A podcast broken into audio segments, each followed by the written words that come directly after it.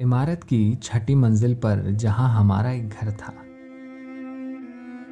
जहाँ हवाओं का भयानक शोर था उस रात।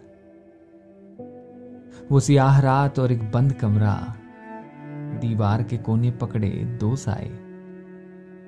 एक दूजे से नाराज़ शायद एक दूसरे को खामोश कर बैठे थे। हवाओं के शोर के साथ दिल में भी एक जवार उठा था।